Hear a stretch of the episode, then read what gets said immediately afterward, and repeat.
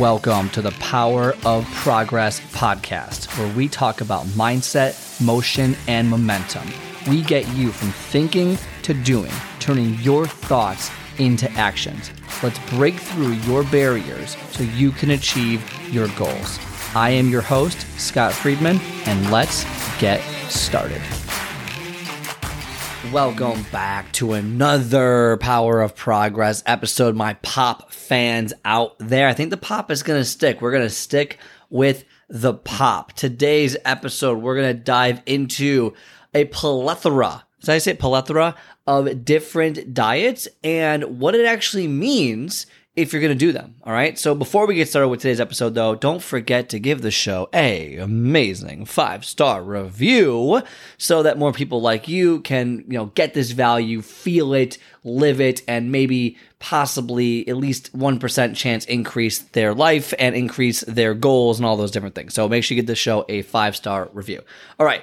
So what does Atkins, keto, paleo, whole 30, South Beach diet, potato diet, whatever all the diets are, all the diets out there, whatever diet you've done, what do they all have in common? Okay, I'm gonna wait. We give you a few seconds here to think about that. What do what does every diet that people are doing have in common? And the answer is a couple fold, but basically it's that many people will absolutely preach to the high heavens that it is the best thing ever, that it works, that, you know, everyone needs to try this. And each one has people that say, this is ridiculous. This is horrible for your body. There's no way this works. And it can't work because of uh, whatever reason, science, right? Like, that's it. It can't work. Can't happen.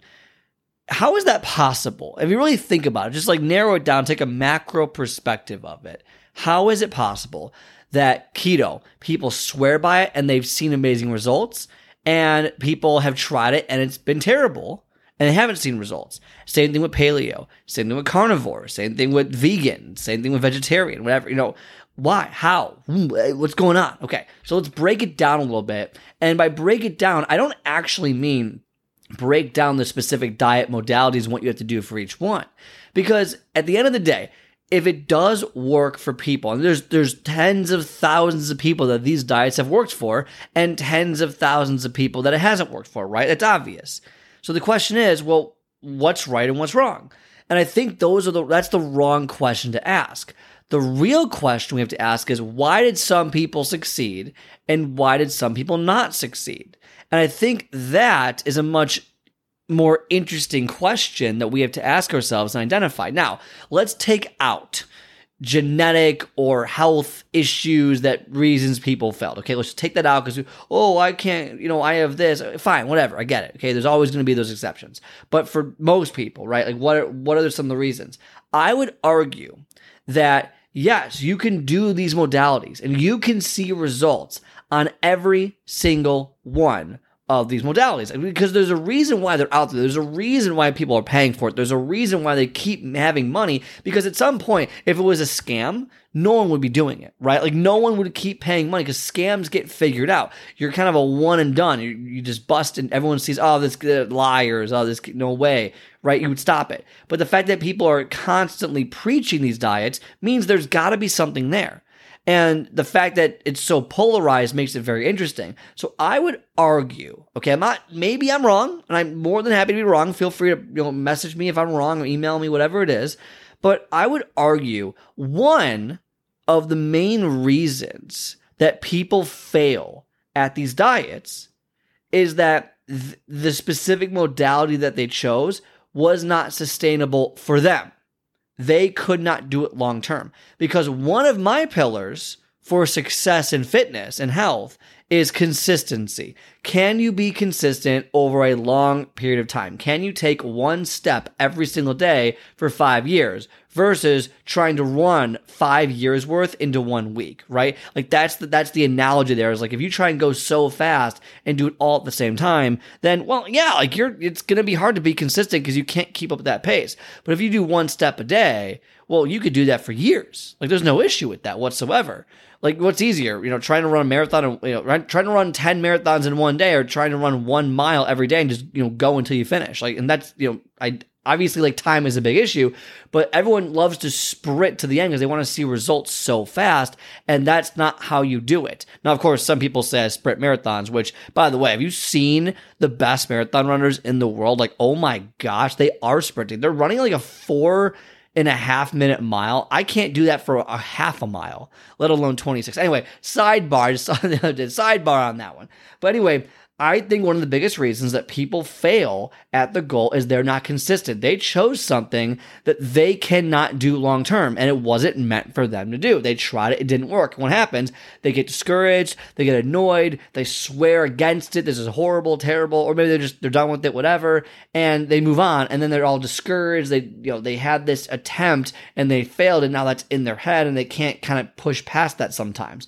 So I would argue that maybe just maybe, if all of these different diets work in some capacity, okay, number one, you can always find the one that works for you.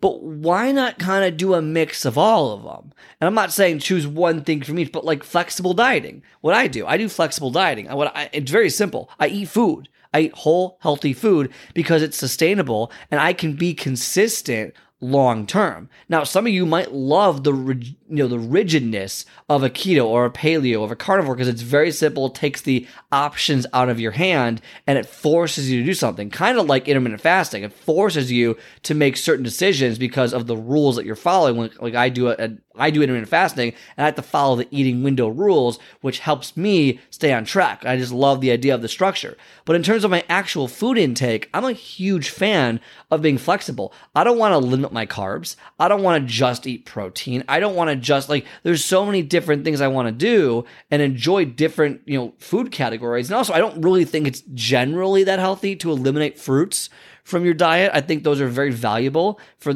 for regular people. I also think uh, veggies is another thing. Like you probably should not go without unless you absolutely need to. Like I like the flexibility of what I'm doing. I think that you need to find based on based on my own opinion of this is that find something that you can do long term. That's the key. It doesn't matter what diet you choose. What matters is can you do that program indefinitely? Can you do that program consistently over the course of years versus trying to do it for three months and seeing what happens? If you can commit to something for years, then you're you're bound to see those results. You're bound to get uh, success from doing that. So I think that's the mental shift that we have to make. Is it? There's always going to be a new diet. There's always going to be a new trend out there. And guess what? I'm not saying they don't work. But what I am saying is, can you sustain that method for very long? I could not sustain keto for very long.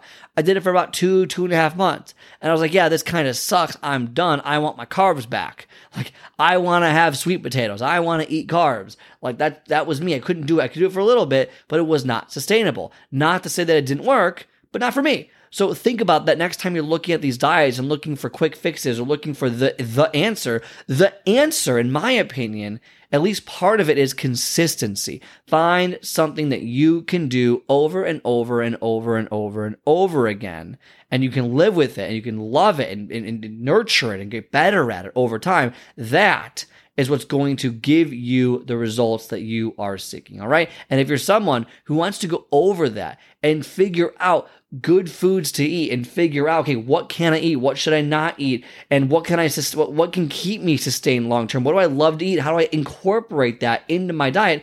Get on my calendar myprogresscall.com get on my calendar. Let's have a quick conversation. Let's see how we can get you from point a to point b significantly faster than you could on your own okay? That's what i'm here for. That's my knowledge that i'm imparting onto you totally for free 30 minute power call, totally for free, no questions asked. There is no strings attached, totally for free. All right. And we, if you know, decide not to work with me, we are still friends absolutely after the fact. Okay. So myprogresscall.com. Otherwise, have a great rest of your day, and I'll talk to you on the next one.